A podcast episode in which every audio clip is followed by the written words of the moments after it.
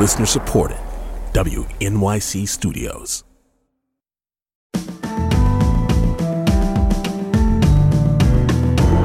From WNYC Studios, I'm Brian Lehrer. This is my daily politics podcast. It's Tuesday, November 21st. There are several headlines from the world of big tech right now, some of which are just, you know, battle of the tech bros, corporate intrigue, some of which have implications for all of us, some of which might be a little of each. Maybe you heard about the latest Elon Musk controversy. He promoted a tweet widely considered anti Jewish then followed up with his own tweet that was condemned by many as both anti Jewish and racist. And by the end of last week, major companies, including Apple and Disney and IBM, suspended their advertising on the platform now known as X. Maybe we shouldn't be surprised that Musk also announced that the company, which he bought for $44 billion, remember that price tag when it was called Twitter, is now worth about 19 billion. That's by Musk's own admission. So whatever it is he's doing in the name of his ideology or free speech is costing him big time. Then there's the big Google antitrust case. Sara Morris, senior reporter for Vox, who covers data privacy, antitrust, and big tech's power over us all, and who'll join us in a minute, wrote an article called The Secrets Google Spilled in Court What We Learned and Didn't Learn from the big Google antitrust trial. And there's Europe trying to take the lead on regulating artificial intelligence, but different countries staking out different positions in the last few days. And for the moment, that seems to be going south. And maybe the story you've been most likely to see today, but also most likely to be confused by the melodrama at the powerful artificial intelligence company OpenAI, creator of ChatGPT, right? Where Sam Altman, their Wonderkind CEO, was fired going into the weekend, and nobody quite seems to know why. But by Monday, yesterday, Microsoft had signed him onto a big job, while hundreds of Altman's former colleagues at OpenAI were demanding his reinstatement there. So there's a Hollywood movie in that, but not just a movie. Remember, Altman is the guy who testified in Congress a few months ago that his company's creation does have the power to put human beings out of work, but he also put this happy spin on it. There will be an impact on jobs. Uh, we try to be very clear about that, and I think it will require partnership between the industry and government, but mostly action by government to figure out how we want to mitigate that. Um, but I'm very optimistic about how great the jobs of the future will be. Sam Altman, very optimistic about how great the jobs of the future will be before a Senate committee in May. Sara Morrison's article out today is called Why OpenAI Blew Up and Why It Matters. So we'll start there with Sara Morrison, senior reporter for Vox, who covers data privacy, antitrust, and big tech's power over us all.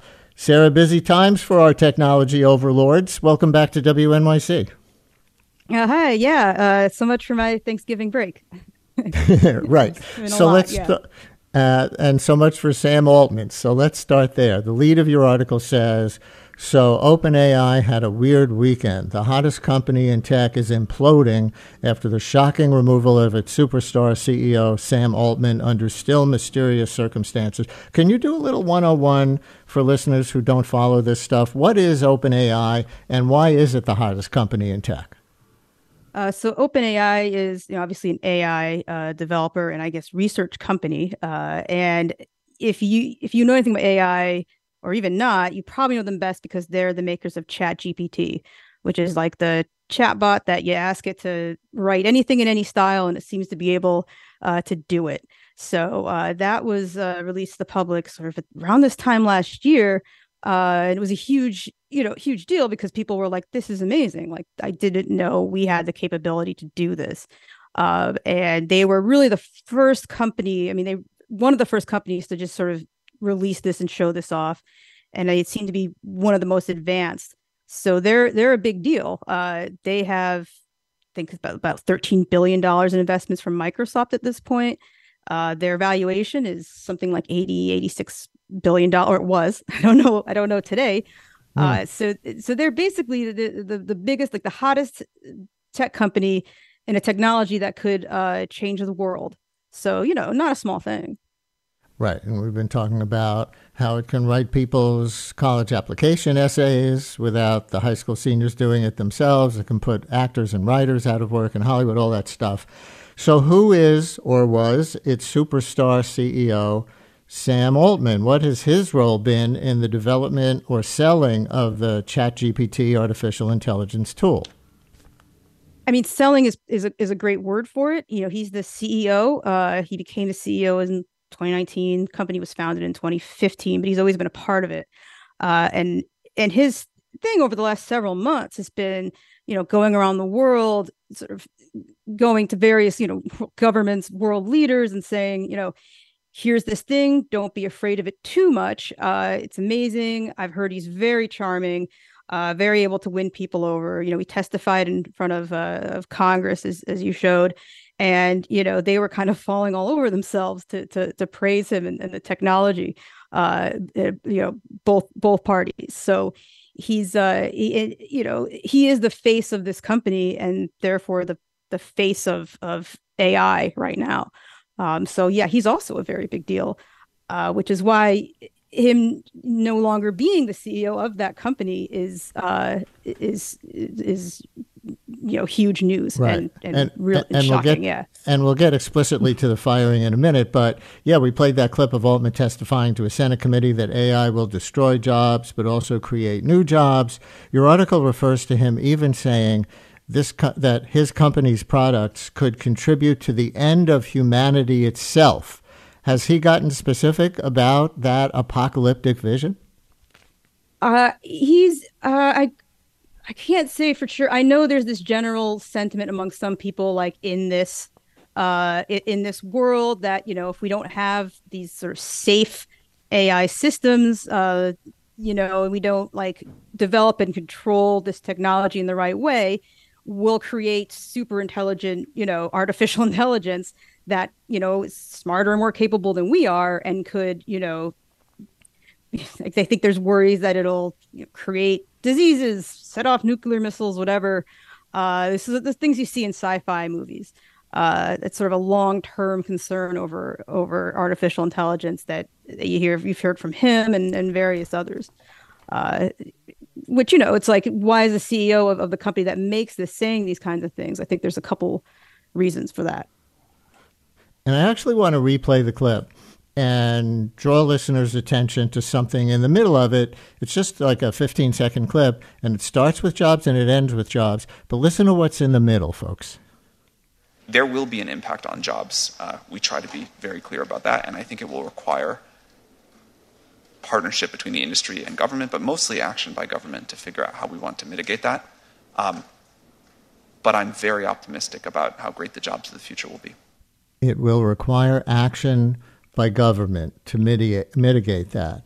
And so here is this CEO of this threatening, in addition to whatever else it is, new technology on what you call an AI world tour, telling governments and others how best to regulate this transformative technology, as you write. So, actually inviting regulation, which is not something that we traditionally hear corporate CEOs with a lot of money on the line doing. But I think you see it as a sophisticated kind of game, right? Yeah. I mean, if you're the one whose company has gotten out ahead of this and you sort of present yourself as this ambassador uh, of AI and you say, I, I know a lot about this, so I'm in a great position to, to help y'all out uh, to make sure that we're putting out a safe product and, uh, you know, not destroying the world. Uh, but you're going to do this in a way that benefits your company.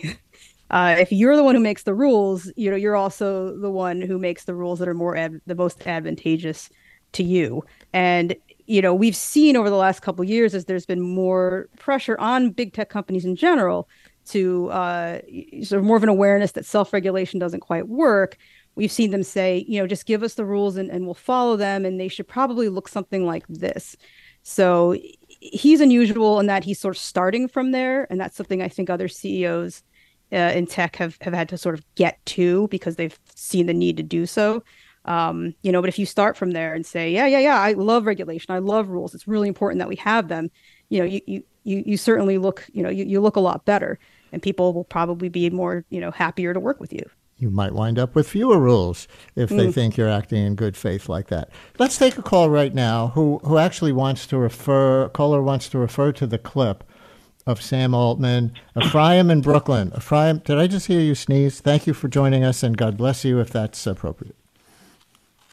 Uh, hi, Brian. Uh, I was surprised by your description that uh, Altman invited, uh, as you said, uh, government regulations. He did not invite. He said that government, uh, at least uh, he, meant, what I understood uh, from his speech, that government has to take care of this unemployment, uh, which would be created by artificial intelligence Ah, but uh, it, it is not regulations. Uh, there are different means government mm, meant to. He said uh, Yes. mitigate. Mitigate is not regulate.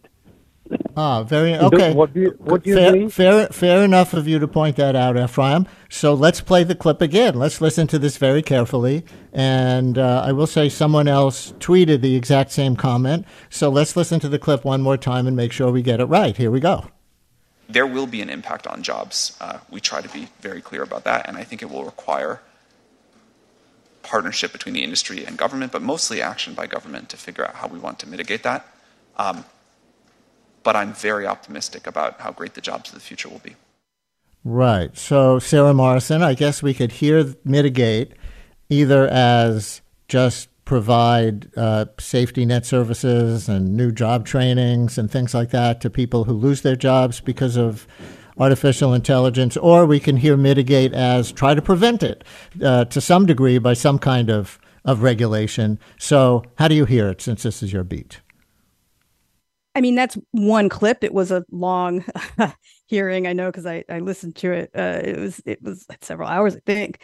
Uh, but I believe he has called for like you know government to to step in and, and sort of lay down um, you know here are the guidelines and regulations. Um, but you know obviously also he's been very big on you know voluntary commitments, uh, which is something the government the U.S. government has asked for, and that I believe OpenAI signed on to. Meaning volun- Voluntary. voluntary as opposed to mandatory? right well there you know there's no law that sort of requires these things right so voluntary commitments is sort of almost all we have right now uh, which is great for him and all the other companies uh, and he's signed i believe he signed i know a lot of other ones did you know a, a moratorium uh, um, on, on on these models until we can sort of make sure that the things we develop are safe mm, before they're released to the public so i mean he's definitely said or paid lip service to the idea of there being sort of guardrails or guidelines uh, in the development and release of, of, of this technology. Yeah, and that gets us to one of the other stories in the news today.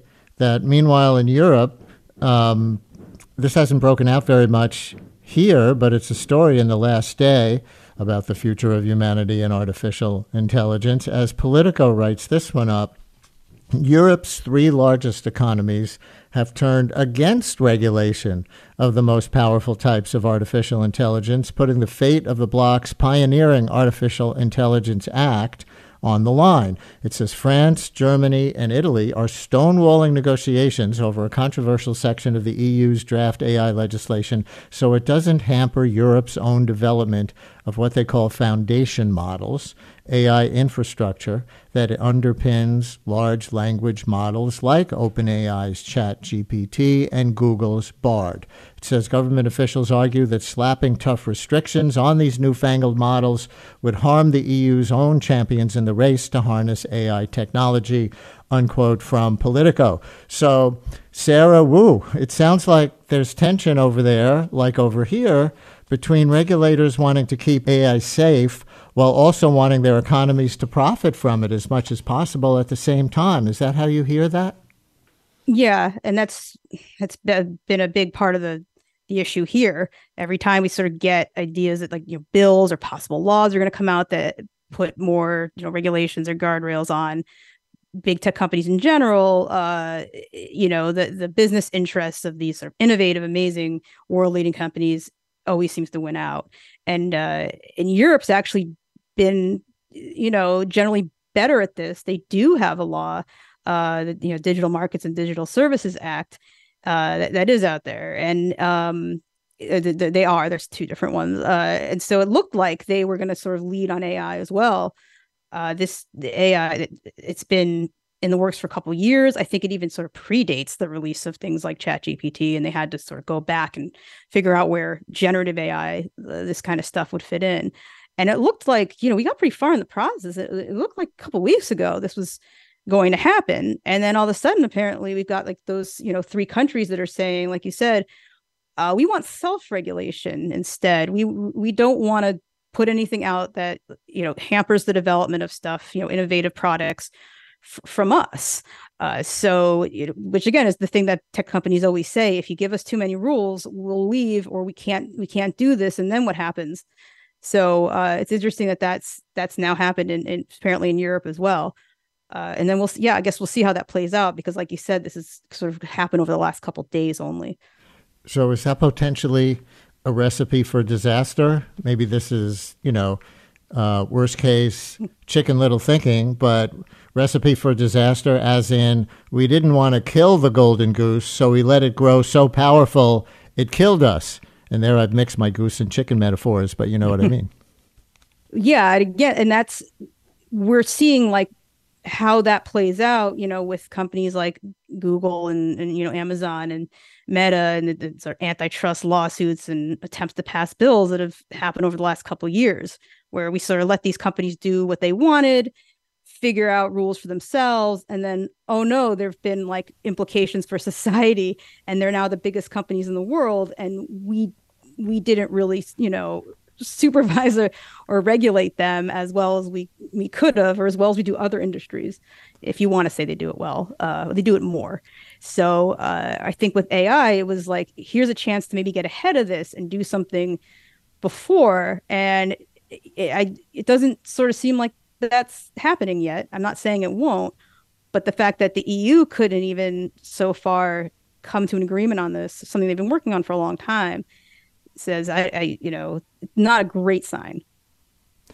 Maria in Sunset Park, Brooklyn wants to add something important too. Maria, you're on WNYC. Hello. Hi, good morning, everyone. Thank you for taking my call. Where are we in preparing for this? We have been so, eh, particularly in neighborhoods like Sunset Park, which are historically working class neighborhoods, where our education has left our children behind for decades has improved here, but way, we're still way behind. Where are the education people even thinking, even interested in this? How do we make the group of people who sit in those rooms, who are preparing the algorithms, who are uh, directing traffic and how this technology, which is, um, uh, you know, something earth shaking and any other technology be for the benefit of all of us. I don't see it.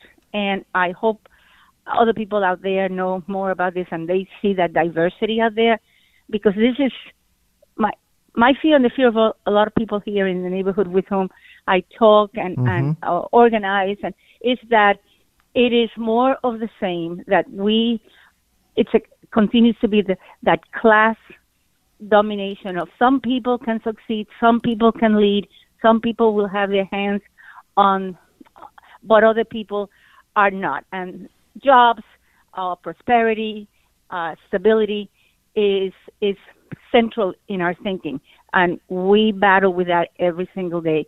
And the the money that we all spend um, here in the United States, elsewhere, to mitigate the consequences of when the people sitting in the room are not diverse, don't come to the table with different ideas and different perspectives. That's where is this in the conversation? Is there anyone thinking about this? Is, are the people that that that think of how our children should be mm-hmm. educated and prepare for the future are even thinking about this, or are they still with their hands in their heads in the sand? Maria, thank you, thank you for for that context and that question. Sara, is there any answer to that question that's knowable at this point?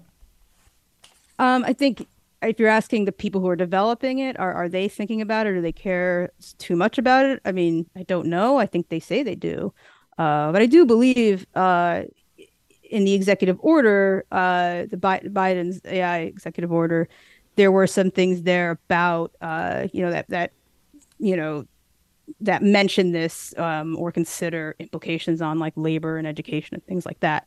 Uh, but again, don't know how those play out, but it's it is something that some people who are responsible for some things uh, are thinking about. But it seems you know everything's in sort of beginning stages. Uh, so yeah, again, don't know how it plays out, but it's it's you know she's not the only person who, who's thinking about that or worried about that. Sara Morrison, senior reporter for Vox, who covers data privacy, antitrust, and big tech's power over us all. Thank you so much for this. Thank you, and uh, happy Thanksgiving.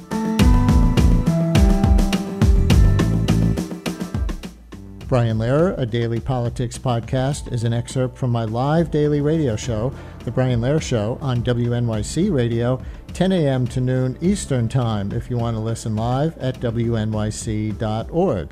Thanks for listening today. Talk to you next time.